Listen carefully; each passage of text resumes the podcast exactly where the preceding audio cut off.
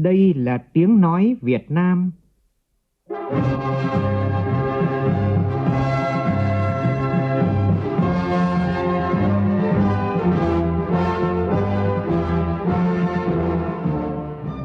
Việt Nam. Là tiếng nói Việt Nam phát thanh từ Hà Nội, thủ đô nước Cộng hòa xã hội chủ nghĩa Việt Nam.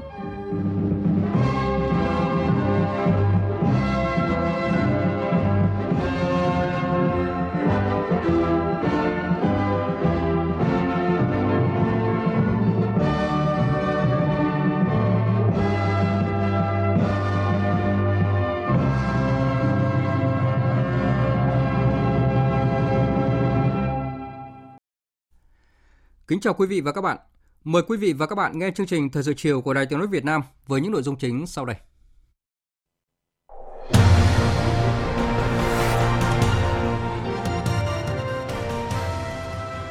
Việt Nam bắt đầu các hoạt động chính thức ở Hội đồng Bảo an Liên Hợp Quốc với tư cách là ủy viên không thường trực nhiệm kỳ hai nghìn không trăm hai mươi đến hai nghìn không trăm hai mươi mốt. Chủ tịch Quốc hội Nguyễn Thị Kim Ngân giao Văn phòng Quốc hội tổ chức tốt các sự kiện chính trị ngoại giao quan trọng trong năm nay, trong đó có Hội nghị Liên nghị viện các quốc gia Đông Nam Á lần thứ bốn mươi mốt.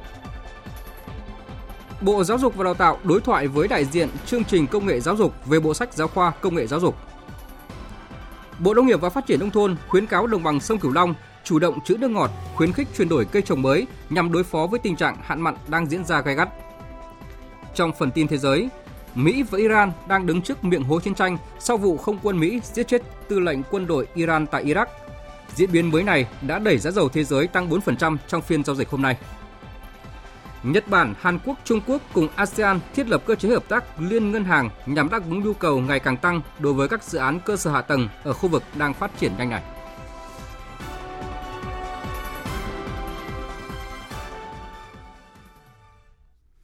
Bây giờ là nội dung chi tiết.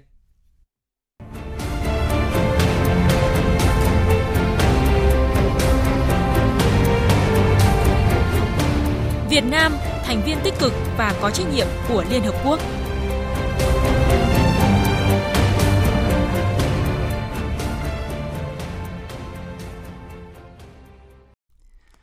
Thưa quý vị và các bạn, hôm qua theo giờ Mỹ, tại trụ sở Liên Hợp Quốc ở New York, Việt Nam đã tiến hành các hoạt động chính thức trên cương vị Chủ tịch Hội đồng Bảo an Liên Hợp Quốc, mở đầu cho nhiệm kỳ thành viên Hội đồng Bảo an hai nghìn không trăm hai mươi đến hai nghìn không trăm hai mươi mốt. Phạm Huân, phóng viên Đài Tiếng nói Việt Nam thường trú tại Mỹ, đưa tin. Lễ đặt cờ của năm nước ủy viên không thường trực mới của Hội đồng Bảo an nhiệm kỳ hai nghìn không trăm hai mươi đến hai nghìn không trăm hai mươi mốt đã được tổ chức trang trọng tại trước phòng họp của Hội đồng Bảo an. Phát biểu tại buổi lễ, Đại sứ trưởng Phái đoàn đại diện thường trực Việt Nam tại Liên Hợp Quốc Đặng Đình Quý nhấn mạnh việc Việt Nam đảm nhiệm vai trò ủy viên không thường trực Hội đồng Bảo an, đồng thời là chủ tịch luân phiên Hội đồng Bảo an trong tháng đầu tiên là vinh dự hết sức lớn lao. Đại sứ Đặng Đình Quý khẳng định Việt Nam sẽ nỗ lực hết sức để đóng góp vào công việc của Hội đồng Bảo an nhằm bảo đảm việc tuân thủ hiến chương Liên Hợp Quốc và thúc đẩy chủ nghĩa đa phương, đồng thời bày tỏ mong muốn các nước ủng hộ những nỗ lực của Việt Nam không chỉ trong tháng Chủ tịch mà trong cả thời gian sắp tới. Sau phát biểu, Đại sứ Đặng Đình Quý đã cắm quốc kỳ Việt Nam vào hàng cờ của các nước ủy viên Hội đồng Bảo an. Sáng cùng ngày, Hội đồng Bảo an đã thông qua chương trình làm việc tháng một do Việt Nam đề xuất.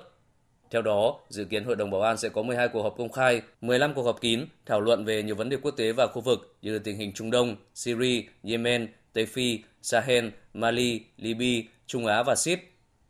Các cơ quan trực thuộc của Hội đồng Bảo an cũng sẽ có nhiều cuộc họp trong tháng về các vấn đề như các lệnh trừng phạt, chống khủng bố, tòa án, trẻ em và xung đột vũ trang, các vấn đề thủ tục. Thời điểm Việt Nam đảm nhận vị trí Chủ tịch Hội đồng Bảo an có ý nghĩa đặc biệt. Đây là tháng đầu tiên kỷ niệm bảy mươi lăm năm thành lập Liên Hợp Quốc, cũng là bảy mươi lăm năm ký hiến chương Liên Hợp Quốc. Cùng với đó là việc Việt Nam bắt đầu năm Chủ tịch ASEAN hai nghìn không trăm hai mươi.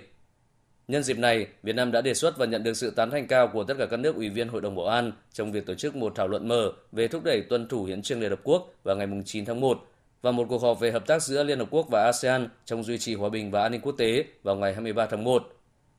Các đề xuất của Việt Nam nhằm góp phần thúc đẩy vai trò của chủ nghĩa đa phương, hiến chương Liên Hợp Quốc và các nguyên tắc cơ bản của luật pháp quốc tế vì một thế giới hòa bình, công bằng và tốt đẹp hơn.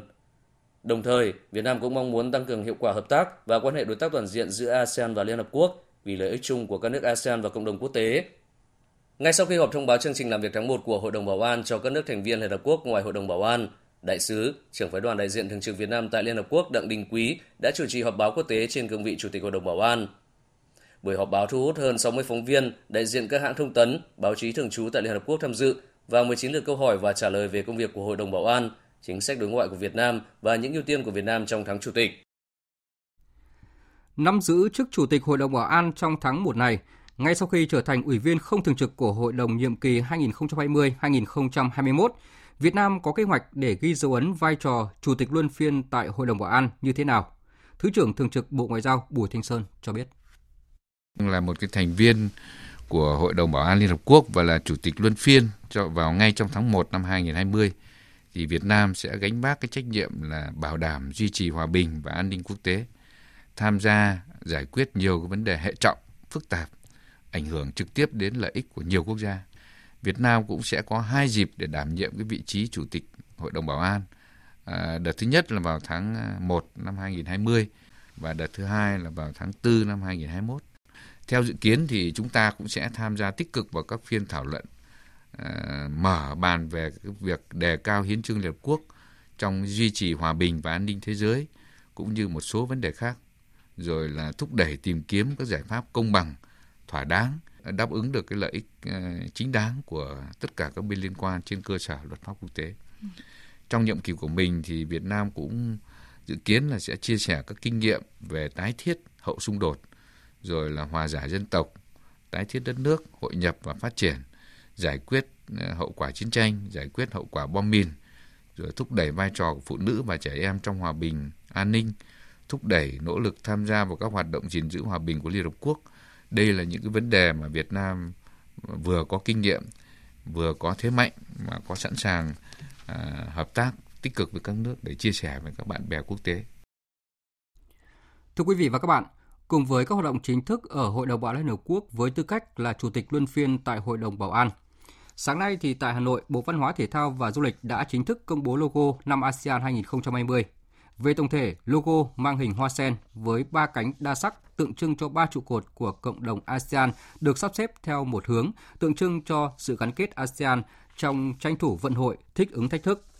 Thứ trưởng Bộ Văn hóa, Thể thao và Du lịch Lê Quang Tùng cho biết, trên cơ sở logo đã được công bố, Ủy ban Quốc gia ASEAN hai nghìn không trăm hai mươi chỉ đạo tiếp tục thực hiện các bộ phận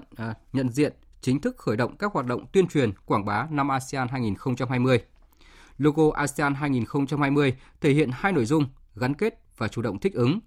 Định hướng ưu tiên năm ASEAN hai nghìn không trăm hai mươi của Việt Nam là tăng cường đoàn kết, thống nhất ASEAN, duy trì môi trường hòa bình, an ninh và ổn định ở khu vực, thúc đẩy liên kết khu vực và kết nối, hướng đến người dân, lấy người dân làm trung tâm.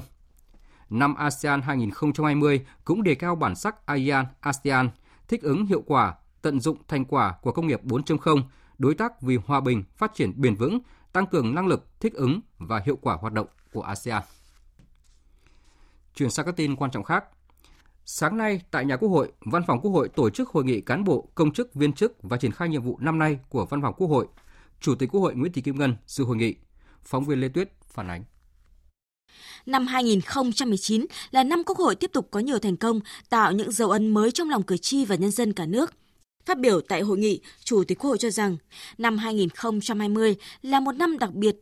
có nhiều sự kiện chính trị, ngoại giao rất quan trọng của đất nước nói chung và của Quốc hội nói riêng. Trong đó, Quốc hội đảm nhận vai trò Chủ tịch Liên nghị viện các quốc gia Đông Nam Á i pê a lần thứ bốn mươi mốt. Chủ tịch Quốc hội đề nghị Văn phòng Quốc hội lưu ý sáu vấn đề như: cần phải thẳng thắn nhìn nhận rằng bên cạnh những thành tựu đã đạt được, hoạt động của Văn phòng Quốc hội trong thời gian qua vẫn còn những hạn chế. Vì vậy, sau hội nghị này, từng đơn vị cần tập trung xác định rõ nguyên nhân, bài học kinh nghiệm để khắc phục những hạn chế, đề ra những nhiệm vụ giải pháp đúng, có tính khả thi cao trong thời gian tới. Tiếp tục đổi mới, cải tiến công tác tham mưu, phục vụ cho hoạt động của Quốc hội. Các đồng chí cần bám sát chương trình kế hoạch đã được Quốc hội, các cơ quan Quốc hội ban hành để khẩn trương xây dựng kế hoạch tham mưu, phục vụ, triển khai các nhiệm vụ. Và căn cứ vào đó thì văn phòng phải bố trí thời gian phù hợp để triển khai công việc một cách chuyên sâu,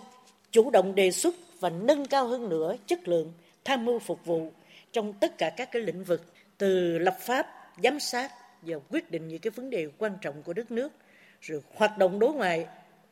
rồi tham mưu đóng góp cho các cái văn kiện của Đại hội Đảng lần thứ mười ba. Bên cạnh công tác chuyên môn nghiệp vụ thì chúng ta phải làm tốt công tác đảng, đoàn thể, công đoàn thanh niên. Chủ tịch Quốc hội đề nghị Văn phòng phối hợp chặt chẽ phục vụ Ban Chỉ đạo Quốc gia và Ban Tổ chức i pê a bốn mươi mốt xây dựng nội dung kịch bản của các hoạt động tổ chức sự kiện một cách chu đáo, trọng thị, kết quả, tiết kiệm, an toàn và thân thiện, thể hiện truyền thống hiếu khách của dân tộc Việt Nam, chú trọng công tác thông tin tuyên truyền để đưa i pê a đến với mọi người dân. Chủ tịch Quốc hội cho rằng việc sắp xếp lại tinh gọn bộ máy và tinh giản biên chế, đây là vấn đề rất sát sườn, có ý nghĩa thời sự cấp bách. Đề nghị từng đơn vị, từng cán bộ, công chức, viên chức, người lao động trong văn phòng phải nâng cao nhận thức và tinh thần trách nhiệm trong việc quán triệt nghị quyết của Đảng cũng như chủ trương của Đảng, Đoàn, Quốc hội. Muốn có bộ máy gọn nhẹ, năng động, hiệu quả thì văn phòng phải xây dựng cho được một đội ngũ tinh để nâng cao chất lượng tham mưu thực hiện các chức năng của Quốc hội.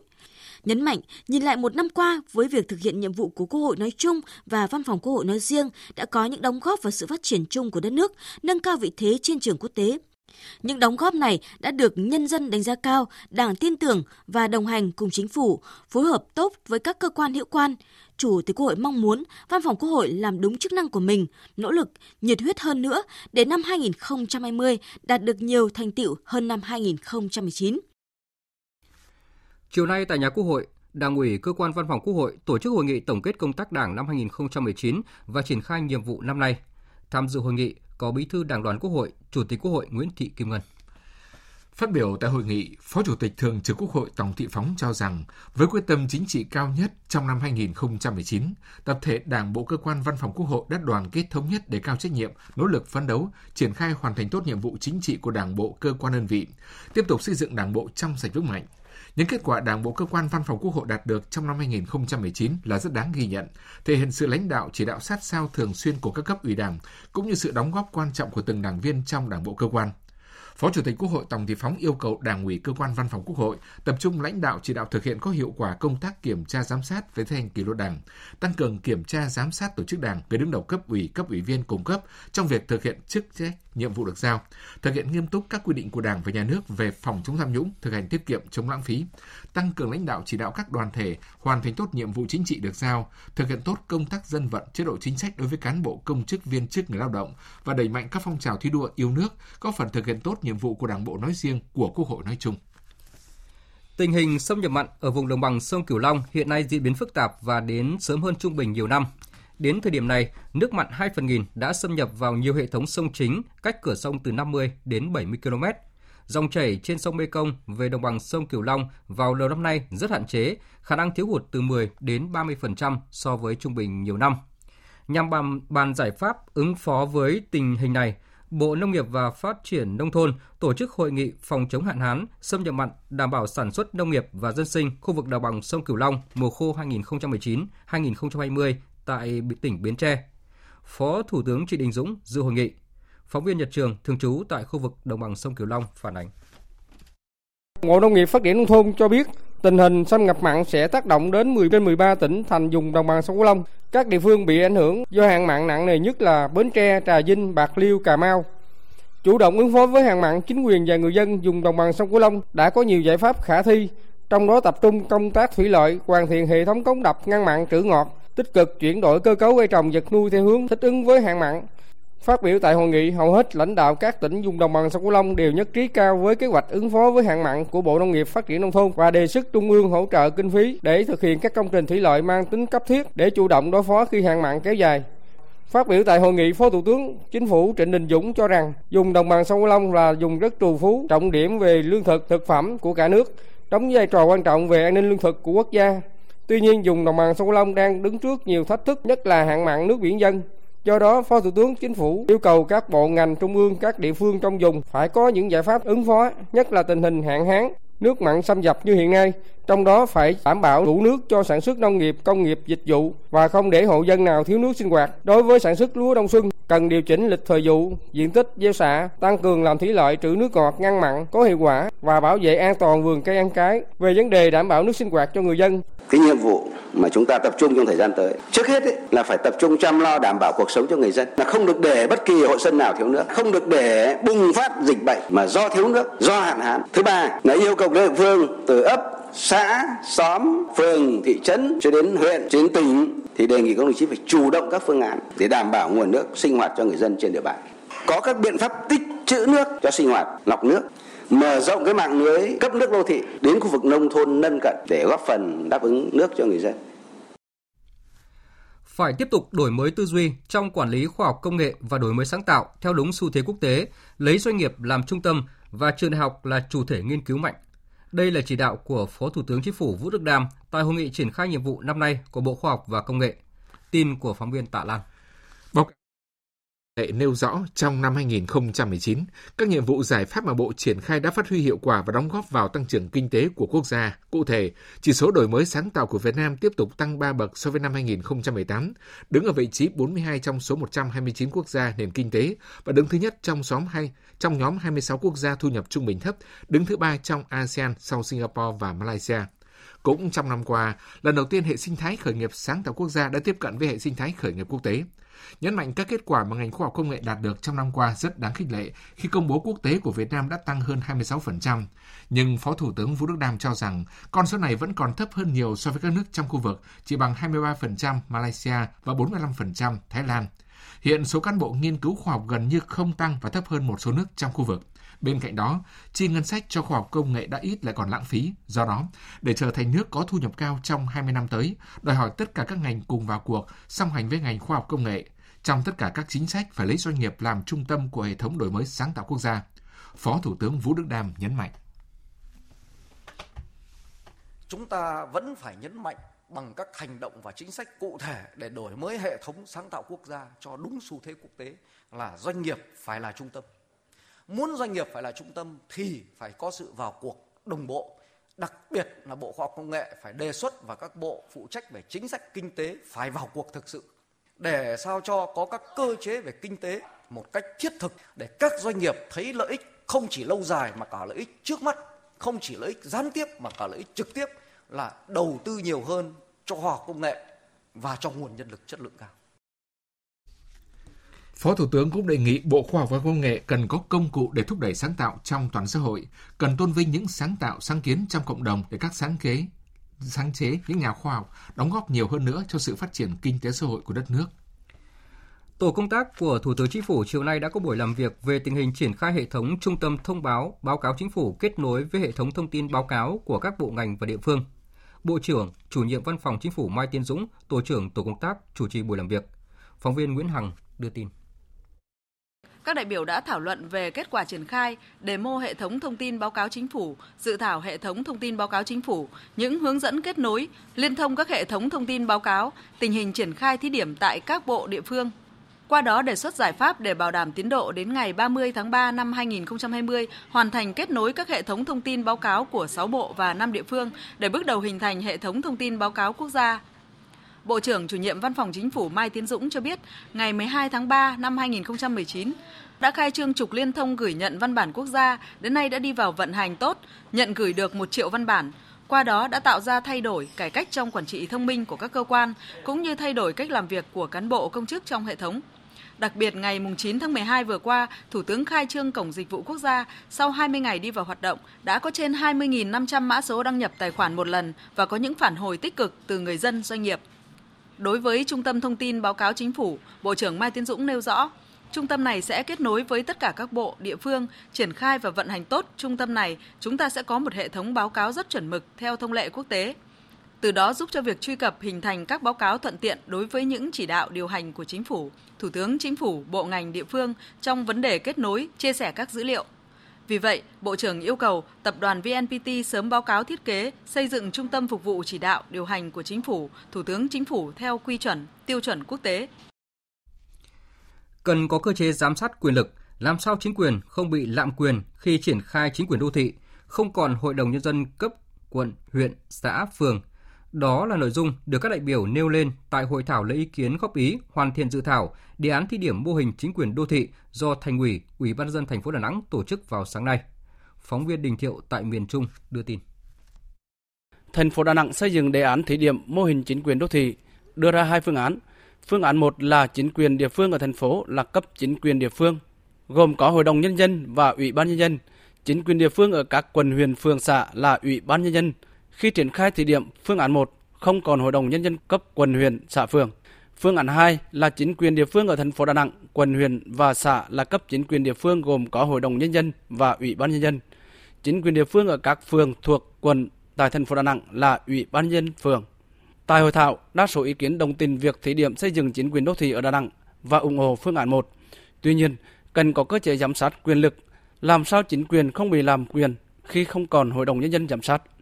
Tham dự hội thảo này, ông Trương Trọng Nghĩa, đoàn đại biểu Quốc hội thành phố Hồ Chí Minh cho rằng khi chúng ta bỏ cái Hội đồng Nhân dân cấp quận và cấp phường thì chúng ta phải bảo đảm là chúng ta phải thiết lập những cái kênh để người dân ở các phường, các tổ dân phố họ có thể tiếp cận được cái đại biểu Hội đồng Nhân dân cấp thành phố mà họ đã bầu. Các đại biểu Hội đồng Nhân dân thành phố giờ đây phải có cái sự sâu sát và phải thiết kế làm sao đó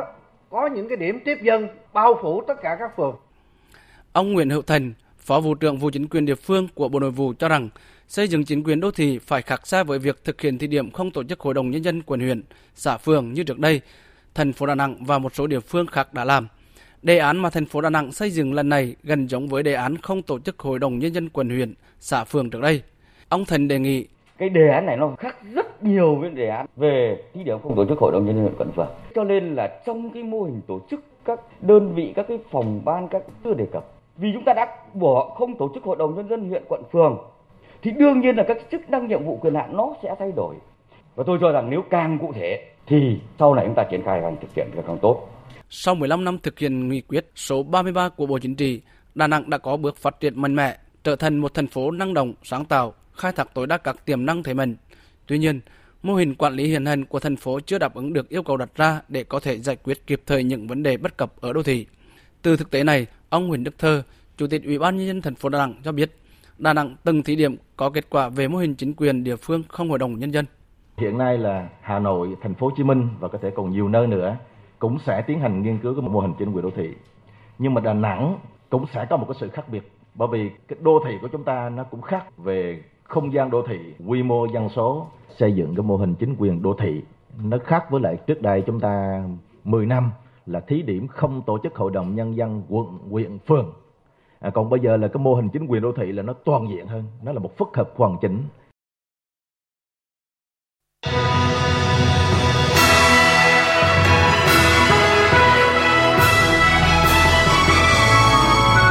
Dưới lá cờ Đảng.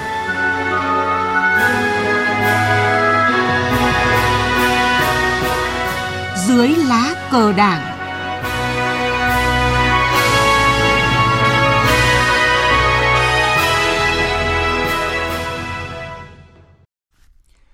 Thưa quý vị và các bạn,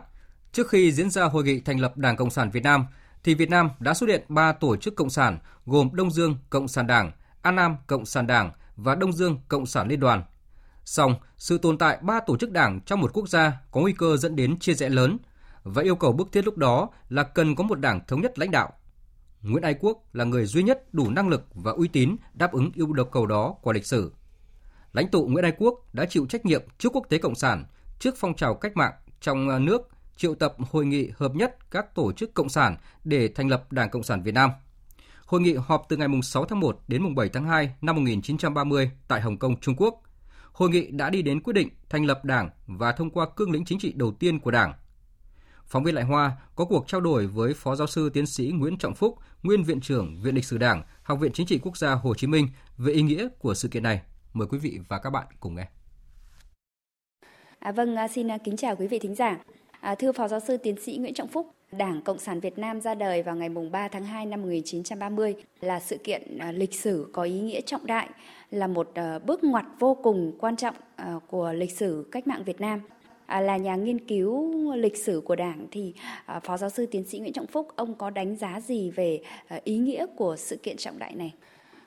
Khi mà đánh giá về ý nghĩa lịch sử của cái sự kiện này thì chúng tôi coi đây là cái sự kiện lịch sử đặc biệt. Thế thì đặc biệt là ở chỗ là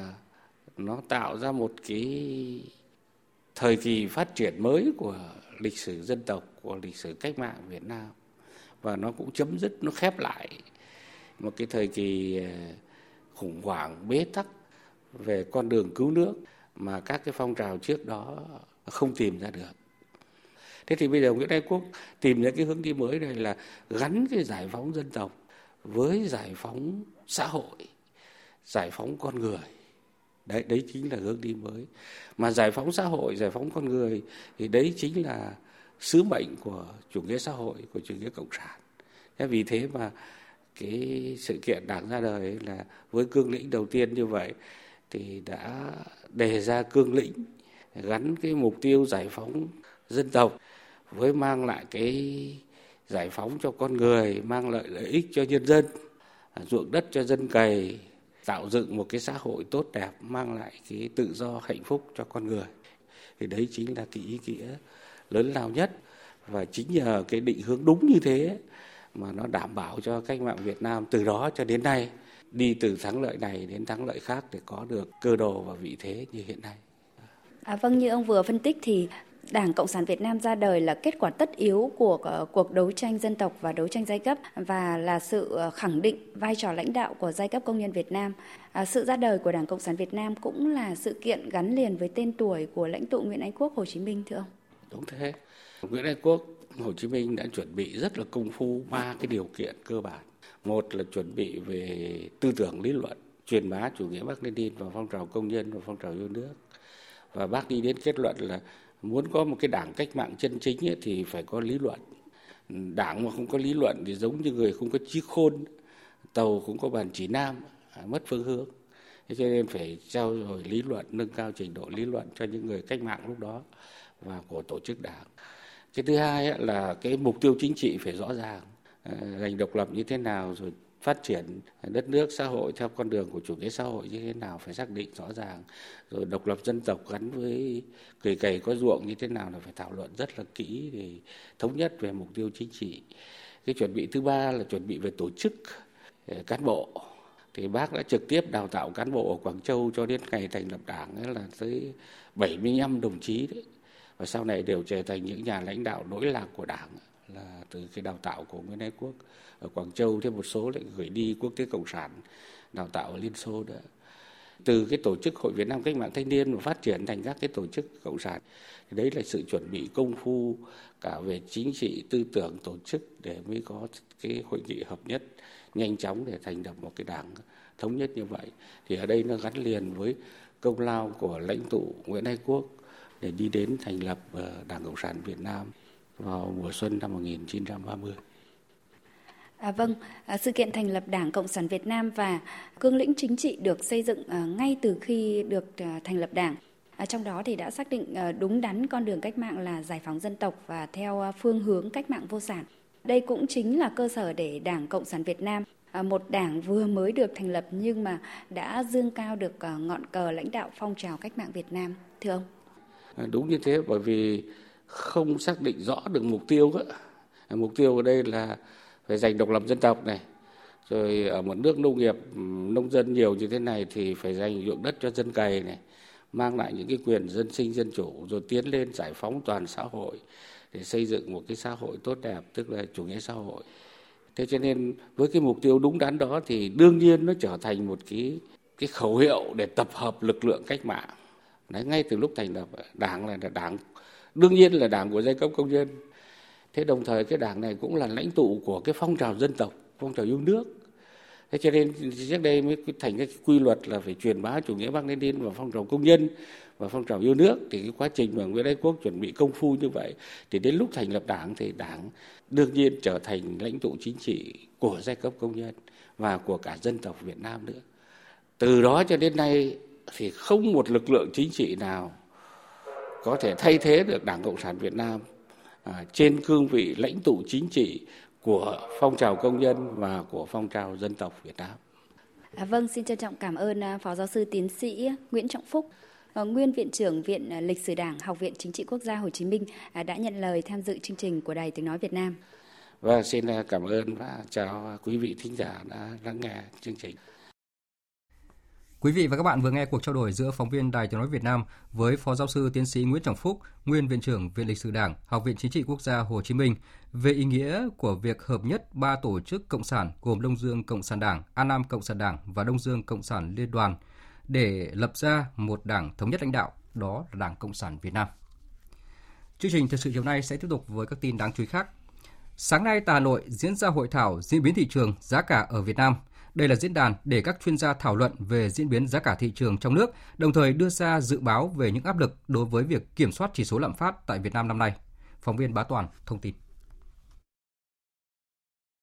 Tại hội thảo, các chuyên gia cho rằng năm hai không hai không, để kiểm soát lạm phát dưới bốn phần trăm theo mục tiêu của Quốc hội đề ra, công tác quản lý, điều hành giá cần tiếp tục thực hiện thận trọng, linh hoạt, chủ động. Trong đó, kịch bản điều hành giá quý một là hết sức quan trọng. Đặc biệt, một số yếu tố gây áp lực tăng giá như giá nhiên liệu trong nước chịu ảnh hưởng của giá nhiên liệu trên thị trường thế giới. Giá thịt lợn dự kiến tiếp tục tăng trong những tháng đầu năm do nguồn cung thịt lợn trong nước giảm, việc tái đàn vẫn chưa đạt hiệu quả. Tiến sĩ Lê Quốc Phương, nguyên Phó Giám đốc Trung tâm Thông tin Công nghiệp và Thương mại, Bộ Công Thương cho rằng trong nước thì là mục tiêu năm hai không hai không chúng ta đặt ra vẫn là sáu phẩy tám phần trăm là tương đối cao. Trong bối cảnh cái mô hình tăng trưởng chúng ta vẫn là chủ yếu là dựa trên các nhân tố đầu vào, trong đó có vốn. Điều này tạo sức ép lạm phát. Tuy nhiên là nếu như chúng ta có các giải pháp phù hợp để phát huy các yếu tố thuận lợi và giảm thiểu yếu tố bất lợi thì hoàn toàn chúng ta có thể đạt mục tiêu xê pê i dưới bốn phần trăm.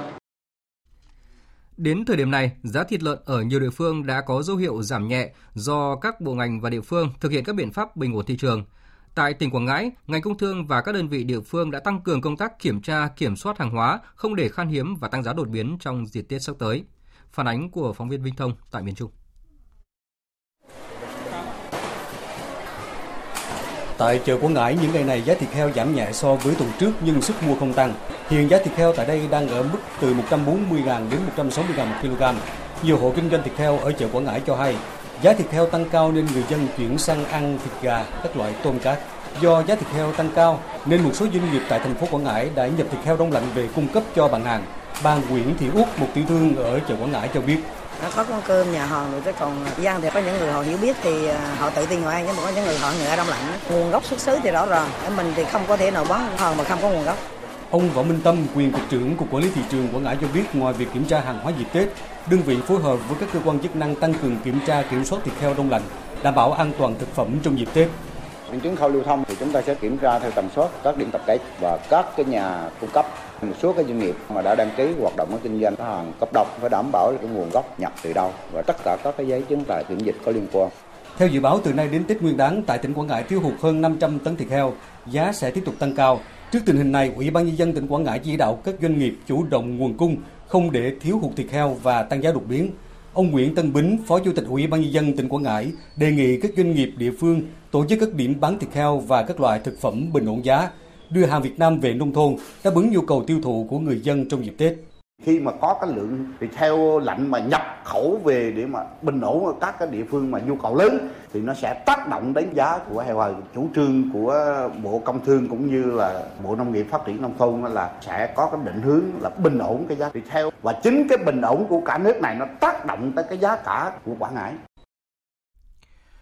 Lực lượng chức năng, công an các địa phương trong cả nước đang ra quân thực hiện Nghị định số một trăm của Chính phủ. Nghị định chính thức có hiệu lực từ ngày mùng một tháng một vừa qua và có một số quy định mới về tốc độ, nồng độ cồn, đi đường ngược chiều, vân vân.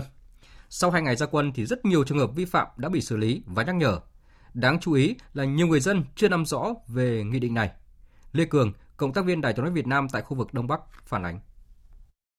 tám giờ tối, tại chốt kiểm tra nồng độ cồn của công an thành phố Hạ Long trên đường Cái Răm, phường Bãi Cháy, thành phố Hạ Long,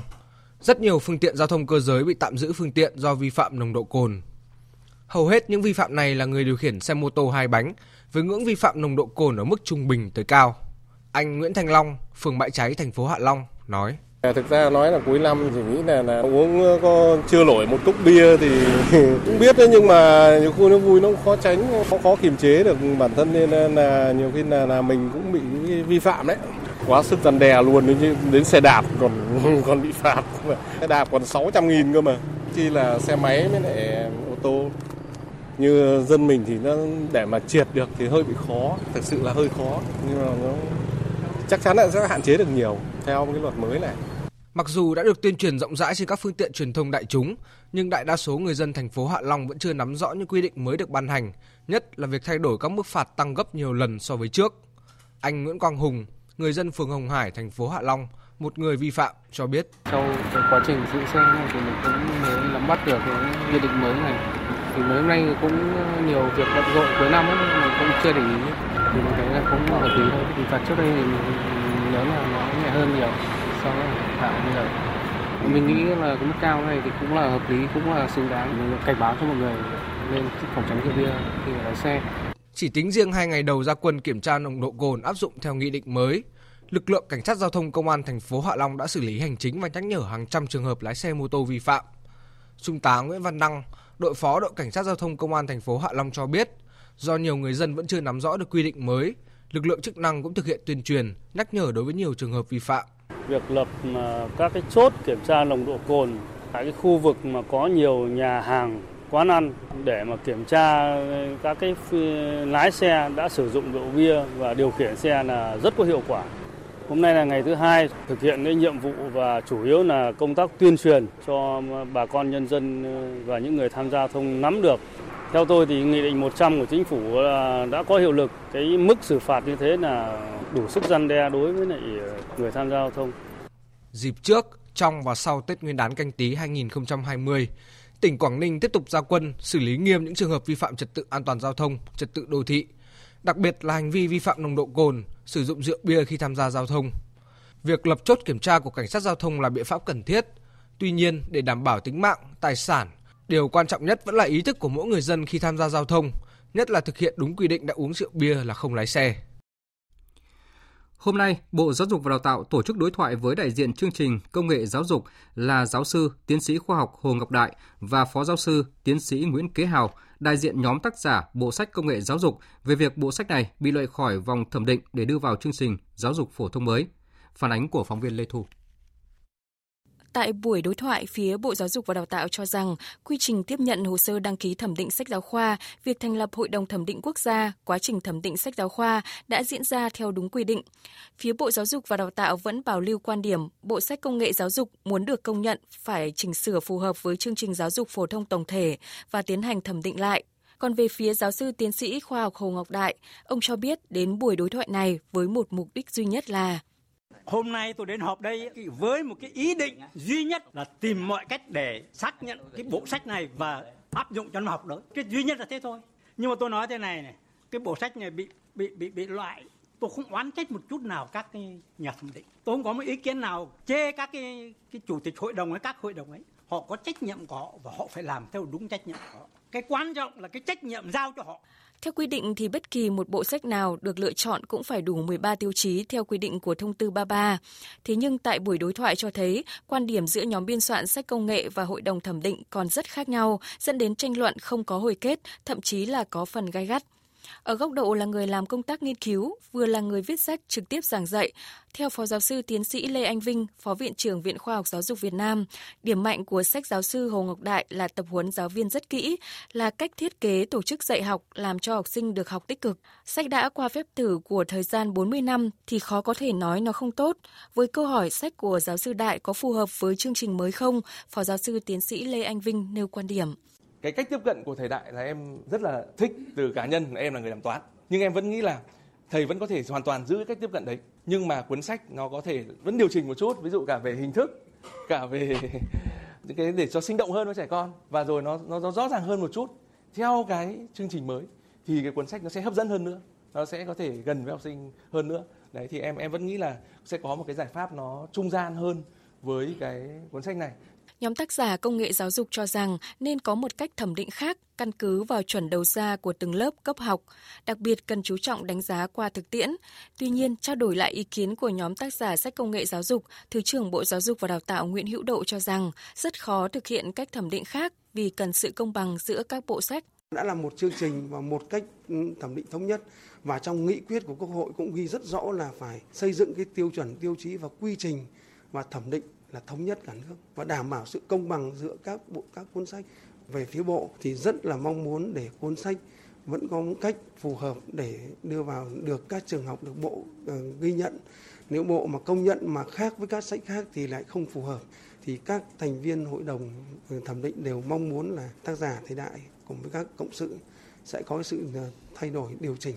cái cuốn sách để nó phù hợp. Như vậy là sau gần hai tiếng đối thoại nhưng không thể tìm được tiếng nói chung giữa hai bên, nhóm tác giả sách công nghệ giáo dục và Bộ Giáo dục và Đào tạo. Đại diện nhóm tác giả sách công nghệ giáo dục cho biết sẽ tiếp tục có ý kiến lên cấp trên.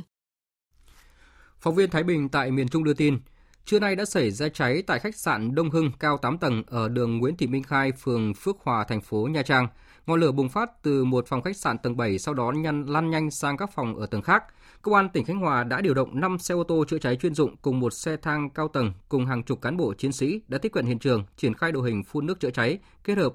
phong tỏa ngọn lửa không để lan ra diện rộng. Sau hơn bốn mươi lăm phút chữa cháy, đám cháy được dập tắt. Thời điểm xảy ra cháy thì gần sáu mươi du khách lưu trú tại khách sạn đã đi tham quan ở bên ngoài, chỉ còn hai mẹ con là du khách người Nga lưu trú ở tầng sáu đã được cứu nạn kịp thời. Vụ cháy không gây thương vong về người, nhưng nhiều vật dụng ở tầng bảy khách sạn Đông Hưng đã bị hỏng nặng. Nguyên nhân vụ cháy đang được cơ quan chức năng làm rõ. Tiếp theo, biên tập viên Phương Anh sẽ chuyển đến quý vị và các bạn một số thông tin thời tiết đáng chú ý. Thưa quý vị, thưa các bạn, thời tiết nắng ấm sẽ còn duy trì nhiều ngày nữa ở miền Bắc và nhiệt độ ở Hà Nội có thể lên đến hai mươi tám độ, trời còn nắng nhiều hơn. Hôm nay thì khối không khí lạnh cũ đang yếu dần đi, nhiệt độ tại Điện Biên Phủ là hai mươi tám độ, Lào Cai hai mươi bảy độ. Các thành phố khác từ Sơn La, Hà Giang, Lạng Sơn tới Hải Phòng, Ninh Bình đều từ hai mươi ba đến hai mươi sáu độ. Thời tiết chủ đạo rét về đêm và sáng, mưa nhỏ vào sáng sớm, trưa chiều lại có nắng. Các tỉnh miền Trung tiếp tục có mưa, trong đó khu vực từ Quảng Bình đến Quảng Ngãi đề phòng có mưa vừa, có nơi mưa to. Khu vực Nam Bộ có thể có mưa trái mùa vào tuần sau. Trên Biển Đông cần đề phòng có gió Đông Bắc mạnh do hoạt động của khối không khí lạnh. Vùng biển từ Bình Thuận đến Cà Mau ra phía tây huyện đảo Trường Sa, cảnh báo có gió Đông Bắc mạnh cấp sáu, giật cấp bảy, biển động. Tiếp theo là phần tin thế giới. Thưa quý vị và các bạn, tâm điểm của thế giới trong ngày hôm nay là vụ việc không quân Mỹ tấn công đoàn xe chở tướng lĩnh quân đội của Iran tại Baghdad, Iraq, khiến chỉ huy của lực lượng vệ binh cách mạng Hồi giáo Iran bị thiệt mạng. Sau vụ tấn công, Lầu Năm Góc xác nhận Tổng thống nước này Donald Trump đã ra lệnh tiến hành vụ không kích để hạ sát tư lệnh đơn vị đặc nhiệm Al-Quds thuộc lực lượng vệ binh cách mạng Hồi giáo Iran, Thiếu tướng Qasem Soleimani. Lãnh đạo tối cao Iran và Tổng thống Iran tuyên bố quyết tâm của người dân Iran tăng gấp đôi và sẽ trả thù áp đảo thủ phạm giết người. Những diễn biến mới này khiến dư luận lo ngại sẽ gây ra những hậu quả nguy hiểm và có thể là phản ứng chiến tranh giữa Mỹ và Iran. Phóng viên Ngọc Thạch, thường trú tại Ai Cập, theo dõi dõi khu vực Trung Đông, đưa tin. Lãnh tụ tối cao Iran Ali Khamenei đe dọa Iran sẽ trả thù Mỹ áp đảo. Ông Khamenei nói rằng dòng kháng chiến sẽ tiếp tục và mạnh mẽ hơn. Nhà lãnh đạo Iran mô tả vụ ám sát Qasem Soleimani chỉ là một vụ tai nạn, nhưng việc tiếp tục chiến đấu sau đó và thành tích chiến thắng cuối cùng sẽ cay đắng hơn cho thủ phạm giết người. Tổng thống Iran Rouhani tuyên bố tất cả người dân Iran sẽ tăng gấp đôi quyết tâm để đứng vững đối đầu với Mỹ và bảo vệ các giá trị Hồi giáo. Ông nhấn mạnh rằng sự hy sinh của chỉ huy Soleimani sẽ được dương cao với niềm tự hào. Ông Rouhani cho rằng vụ ám sát chỉ huy lực lượng Quds là một dấu hiệu khác cho thấy sự thất bại và bất lực của Mỹ trong khu vực, sự vi phạm tất cả các nguyên tắc nhân đạo và quyền quốc tế. Ông Rouhani lên án hành động tàn bạo này của quân đội Mỹ. Trong diễn biến mới nhất, hôm nay, nhà lãnh đạo tối cao Iran, Đại giáo chủ Ali Khamenei đã bổ nhiệm tướng Esmail Ghani lên thay thế tướng Qasem Soleimani, người vừa bị sát hại trong cuộc không kích của Mỹ vào sáng cùng ngày gần sân bay quốc tế ở thủ đô Baghdad của Iraq. Trong tuyên bố được truyền thông nhà nước Iran dẫn lời, Đại giáo chủ Khamenei cho biết chương trình của lực lượng người Quds sẽ không thay đổi so với thời người tiền nhiệm. Dư luận và các phong trào kháng chiến ở Iraq cũng đã lên án mạnh mẽ vụ tấn công. Còn Israel, một đồng minh thân cận của Mỹ, thì đã ngay lập tức tăng cường các cảnh báo về an ninh và họp khẩn. Phóng viên Ngọc Thạch từ Trung Đông tiếp tục thông tin. Thủ tướng Iraq Abdel Abdul Mahdi coi đó là một vụ ám sát quân đội Iraq, một sự xâm lược chống lại nhà nước, chính phủ và người dân Iraq. Thủ tướng Iraq cho rằng đây là một sự vi phạm trắng trợn chủ quyền của Iraq, gây leo thang nguy hiểm, chiến tranh tàn khốc ở Iraq, khu vực và thế giới. Ông đề nghị tổ chức một phiên họp bất thường của Hạ viện để đưa ra quan điểm chính thức, các quyết định, biện pháp lập pháp phù hợp nhằm bảo vệ an ninh và chủ quyền của Iraq. Syria lên án mạnh mẽ vụ ám sát chỉ huy lực lượng Quds trong lực lượng vệ binh cách mạng và phó chỉ huy nhóm vũ trang tại Iraq, coi đây là một sự leo thang nguy hiểm của Mỹ trong khu vực. Thủ lĩnh của lực lượng dân quân dòng Shia Muqtada al-Sadr ở Iraq nhấn mạnh rằng vụ sát hại chỉ huy Soleimani sẽ không làm suy yếu quyết tâm và cuộc đấu tranh của lực lượng này và cho rằng đây là hành động khích lệ thánh chiến, sự nổi dậy của các phe đối lập. Trong một động thái liên quan cùng ngày, Israel đã đưa ra cảnh báo ở khu vực biên giới với Liban, cao nguyên Golan do lo ngại về các phản ứng của Iran sau vụ chỉ huy Qasem Soleimani bị ám sát ở Iraq. Trong diễn biến liên quan, hôm nay Pháp và Anh đã có những phản ứng ngay lập tức. Bộ trưởng phụ trách các vấn đề châu Âu thuộc Bộ Ngoại giao Pháp Monchelin khẳng định vụ việc đang khiến thế giới trở nên nguy hiểm hơn và giới chức cấp cao của Pháp sẽ sớm tham vấn các bên liên quan trong khu vực để tìm cách hạ nhiệt căng thẳng. Đây là bước leo thang tiếp theo của Mỹ và Iran, vốn đã diễn ra trong nhiều tháng qua. Những gì đang xảy ra khiến chúng tôi hết sức quan ngại. Trong bối cảnh căng thẳng đang gia tăng, ưu tiên của chúng tôi là ổn định khu vực và tạo điều kiện tốt nhất để đạt được mục tiêu này. Trong vài giờ tới, Tổng thống Pháp Macron và Ngoại trưởng Jean-Yves Le Drian sẽ liên lạc với tất cả các bên liên quan trong khu vực, bởi vụ việc này có thể dẫn đến sự bất ổn gia tăng, ảnh hưởng cuộc chiến chống I S của Liên quân quốc tế. Chúng tôi cũng lo ngại những tác động liên quan đến các vấn đề hạt nhân. Chúng tôi hết sức cảnh giác về điều này. Trong diễn biến mới nhất, Đại sứ quán Mỹ tại Baghdad hôm nay đã hối thúc công dân Mỹ rời Iraq ngay lập tức, tuyên bố nêu rõ do căng thẳng gia tăng tại Iraq và khu vực, Đại sứ quán Mỹ đã hối thúc tất cả các công dân cần tuân thủ khuyến cáo đi lại trong tháng một năm nay và rời Iraq ngay lập tức. Một động thái khác cũng gây thêm căng thẳng ở khu vực Trung Đông là Quốc hội Thổ Nhĩ Kỳ vừa thông qua dự luật cho phép triển khai quân đội tới Libya nhằm hỗ trợ chính phủ được Liên Hợp Quốc hậu thuẫn ở Tripoli. Biên tập viên Anh Tuấn tổng hợp thông tin. Sau khi phiên bỏ phiếu kết thúc, Chủ tịch Quốc hội Thổ Nhĩ Kỳ Mustafa Şentop tuyên bố trong tổng số năm trăm lẻ chín phiếu có ba trăm hai mươi lăm phiếu thuận và một trăm tám mươi tư phiếu chống. Như vậy, dự luật triển khai quân đội tới Libya đã được thông qua. Dự luật mới quy định quân đội nước này được phép triển khai tới Libya trong trường hợp khẩn cấp với sứ mạng có thể kéo dài tới một năm. Động thái này của Thổ Nhĩ Kỳ vấp phải sự phản đối gay gắt của các nước trong khu vực như Ai Cập, Hy Lạp và Síp, cũng như chính quyền miền đông Libya trung thành với lực lượng của tướng Haftar. Một số quốc gia đặc biệt là những nước có biên giới với Libya cảnh báo rằng sự can thiệp của quân đội Thổ Nhĩ Kỳ và Libya sẽ làm trầm trọng thêm cuộc xung đột ở nước này và gây mất ổn định khu vực. Libya vẫn trong tình trạng chia rẽ chính trị và bạo lực leo thang kể từ sau cuộc chính biến năm hai không một một lật đổ nhà lãnh đạo Muammar Gaddafi. Hiện nước này tồn tại hai chính quyền với các lực lượng vũ trang riêng, chính phủ đoàn kết dân tộc được quốc tế công nhận hoạt động tại thủ đô Tripoli, được Thổ Nhĩ Kỳ và Qatar ủng hộ. Trong khi đó, lực lượng do tướng Haftar miền đông Libya được Ai Cập và các tiểu vương quốc Ả Rập Thống Nhất hỗ trợ và nhận được sự ủng hộ chính trị từ Mỹ, Nga và Pháp. Tình hình cháy rừng tại Australia đang ngày càng tồi tệ hơn khi mà cũng trong ngày hôm nay, cháy rừng lan rộng tại bốn bang của nước này. Hôm nay, khoảng một nghìn trong bốn nghìn người bị mắc kẹt tại một bờ biển trong ba ngày qua đã được tàu đổ bộ của Hải quân Australia giải cứu. Chính quyền hai bang Victoria và New South Wales hôm nay đã phải ban bố tình trạng khẩn cấp trên toàn bang trong bảy ngày tới để chuẩn bị cho những ngày sắp tới, được cho là tình hình sẽ diễn biến tồi tệ hơn. Phóng viên Việt-Nga thường trú tại Australia thông tin chi tiết. Theo dự báo thời tiết, từ ngày mai, nền nhiệt độ tại Australia sẽ tăng cao, nhiều nơi sẽ lên đến bốn mươi độ C và hơn thế nữa. Trong bối cảnh cháy rừng đang bùng phát mạnh những ngày qua, nhiệt độ tăng cao trong những ngày tới sẽ làm tình hình trở nên tồi tệ hơn. Để tập trung mọi nguồn lực đối phó với nguy cơ này, hôm nay, chính quyền bang Victoria và New South Wales đã ban bố tình trạng khẩn cấp trên toàn bang trong bảy ngày tới. Mọi người gọi đây là cuộc chạy đua với thời gian khi khoảng mười nghìn người dân ở các khu vực có nguy cơ cao được yêu cầu sơ tán ngay lập tức. Người dân ở nhiều khu vực hết sức lo lắng khi phải rời bỏ nhà cửa để đến nơi an toàn. Tôi cho rằng chúng tôi đều rất sốc, chúng tôi không thể hiểu chuyện gì đang diễn ra. Kể từ khi cháy rừng bắt đầu bùng phát tại Australia vào tháng bảy năm ngoái, khoảng mười bốn triệu hectare đất đã bị thiêu rụi, gần một nghìn bốn trăm ngôi nhà bị cháy và mười tám người đã thiệt mạng.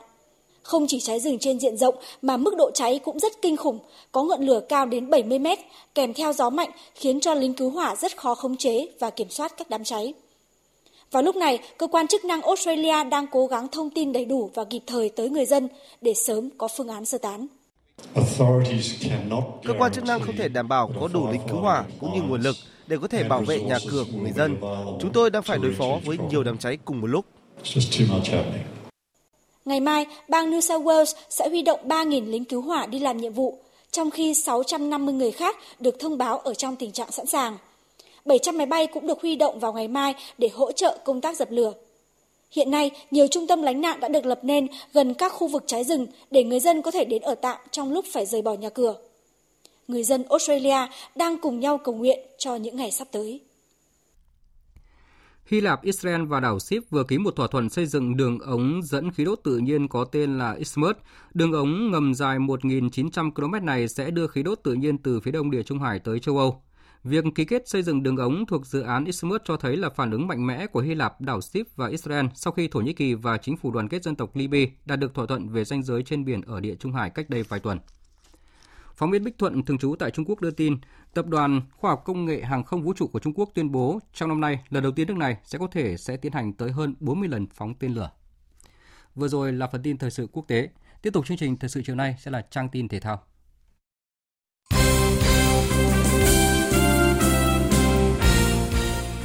Thưa quý vị và các bạn, chiều nay tại Bangkok, Thái Lan, đội tuyển u hai ba Việt Nam có trận đấu giao hữu với u hai ba Bahrain trước thềm vòng chung kết giải u hai ba châu Á hai không hai không. Trước bài test quan trọng này, cả hai đội đều đã tiến hành tập kín. Vì u hai ba Bahrain là đội bóng Tây Á nên sau trận đấu chiều nay, huấn luyện viên Park Hang-seo có thể rút ra được nhiều kinh nghiệm trước khi bước vào các trận đấu tại vòng bảng với hai đối thủ đến từ khu vực này là u hai ba Jordani và u hai ba các tiểu vương quốc Ả Rập Thống Nhất.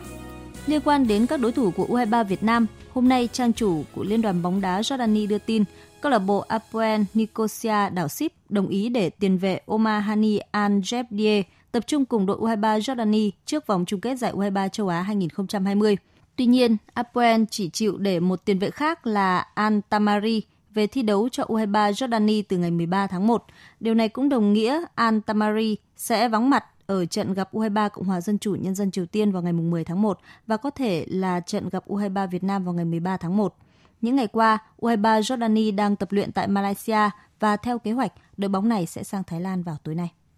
Trong khi đó, đội hình của u hai ba Cộng hòa Dân chủ Nhân dân Triều Tiên, đối thủ của u hai ba Việt Nam tại bảng D cũng đã lộ diện. Đáng chú ý là trong danh sách của đội bóng này vừa được a ép xê công bố không có tên tiền đạo ngôi sao Han Quang Song, người đang khoác áo đội u hai ba Juventus, nhưng có tên tiền vệ Cho Song Hyuk của câu lạc bộ Azzero thuộc giải Serie C của Italia. Trong loạt bài giới thiệu các tuyển thủ đáng chú ý ở vòng chung kết giải u hai ba châu Á hai không hai không, tiền đạo Nguyễn Tiến Linh của u hai ba Việt Nam được trang chủ của Liên đoàn bóng đá châu Á đánh giá là một trong những gương mặt đáng xem trong số các ngôi sao sẽ thi tài ở Thái Lan sắp tới. Ngoài Tiến Linh, trong danh sách các cầu thủ đáng chú ý tại bảng D còn có tiền vệ Ri Yong-won của u hai ba Triều Tiên, thủ môn Abdallah Al-Fakhuri của u hai ba Jordani và tiền vệ Ali Saleh của u hai ba các tiểu vương quốc Ả Rập Thống Nhất. Tờ Fox Sports phiên bản châu Á tiết lộ thủ môn Đặng Văn Lâm đang trở thành mục tiêu theo đuổi của câu lạc bộ Consadole Sapporo tại Nhật Bản. Muôn Thông United và Consadole Sapporo là hai đội bóng có quan hệ tốt với nhau và trong quá khứ đội bóng Thái Lan đã bán cho Consadole Sapporo tài năng số một của bóng đá Thái Lan hiện nay là Chanathip Songkrasin. Nếu chuyển về khoác áo Consadole Sapporo, Đặng Văn Lâm sẽ là đồng đội của Chanathip Songkrasin. Trước Đặng Văn Lâm, Sapporo từng đặt vấn đề chuyển nhượng một cầu thủ khác của Việt Nam là Quang Hải nhưng bị câu lạc bộ Hà Nội từ chối.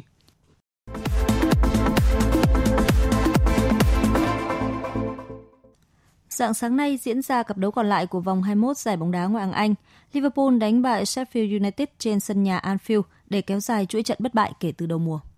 Liverpool nhập cuộc đầy quyết tâm và có bàn thắng ở phút thứ tư. Andrew Robertson có pha căng ngang bên cánh trái cho Mohamed Salah lao vào điểm bóng mở tỷ số trận đấu.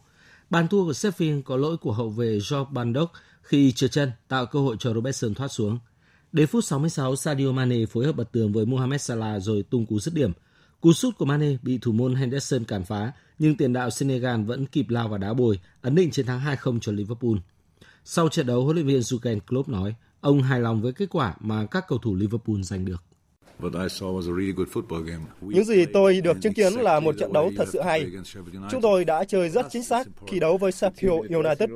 Đây là kết quả quan trọng, nhưng chúng tôi chưa vội ăn mừng, bởi đây vẫn đang là giai đoạn căng thẳng của mùa giải. Thay vì đi ra ngoài để uống một chút gì đó thì tất cả các cầu thủ đều vui vẻ trở về giường ngủ. Tôi biết là các cầu thủ muốn làm được những việc tốt hơn và điều đó khiến tôi cảm thấy vui. Thắng trận này, Liverpool được năm mươi tám điểm và tiếp tục duy trì khoảng cách mười ba điểm với đội xếp sau là Leicester City. Tính ra tại đấu trường Premier League mùa giải hai không một chín hai không hai không, Liverpool vẫn chưa thua trận nào, trong đó có mười chín chiến thắng và một trận hòa. Dự báo thời tiết.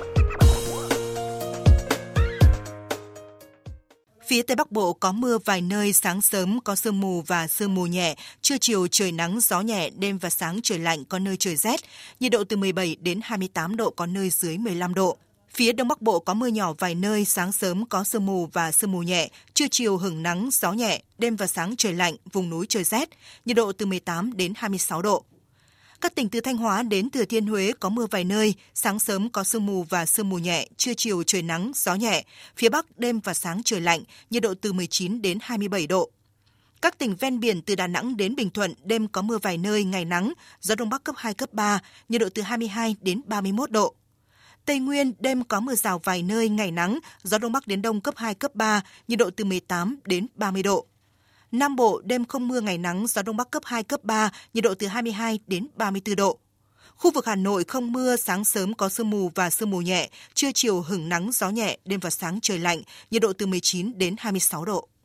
Dự báo thời tiết biển, Bắc Vịnh Bắc Bộ và Nam Vịnh Bắc Bộ có mưa vài nơi, sáng sớm có nơi có sương mù, tầm nhìn xa trên mười ki lô mét, giảm xuống dưới một ki lô mét trong sương mù, gió nhẹ.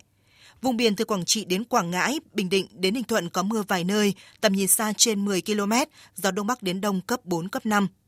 Vùng biển từ Bình Thuận đến Cà Mau không mưa, tầm nhìn xa trên mười ki lô mét, gió Đông Bắc cấp năm, có lúc cấp sáu, giật cấp bảy, biển động. Vùng biển từ Cà Mau đến Kiên Giang không mưa, tầm nhìn xa trên mười ki lô mét, gió Đông Bắc đến Đông cấp ba, cấp bốn. Khu vực Bắc và Nam Biển Đông có mưa vài nơi, tầm nhìn xa trên mười ki lô mét, gió Đông Bắc cấp năm, riêng phía Đông gió mạnh cấp sáu, giật cấp bảy, biển động. Khu vực giữa Biển Đông có mưa vài nơi, tầm nhìn xa trên mười ki lô mét, gió Đông Bắc cấp năm. Khu vực quần đảo Hoàng Sa thuộc thành phố Đà Nẵng không mưa, tầm nhìn xa trên mười ki lô mét, gió Đông Bắc cấp năm. Khu vực quần đảo Trường Sa thuộc tỉnh Khánh Hòa có mưa rào vài nơi, tầm nhìn xa trên mười ki lô mét, gió Đông Bắc cấp năm, riêng phía Tây gió mạnh cấp sáu, giật cấp bảy, biển động. Vịnh Thái Lan có mưa rào vài nơi, tầm nhìn xa trên mười ki lô mét, gió nhẹ. Những thông tin dự báo thời tiết vừa rồi đã kết thúc chương trình Thời sự chiều nay của Đài Tiếng nói Việt Nam. Chương trình do các biên tập viên Nguyễn Cường, Thanh Trường và Thu Hòa thực hiện với sự tham gia của phát thanh viên Hùng Sơn và kỹ thuật viên Hồng Thanh. Chịu trách nhiệm nội dung Nguyễn Mạnh Thắng. Cảm ơn quý vị và các bạn đã dành thời gian lắng nghe.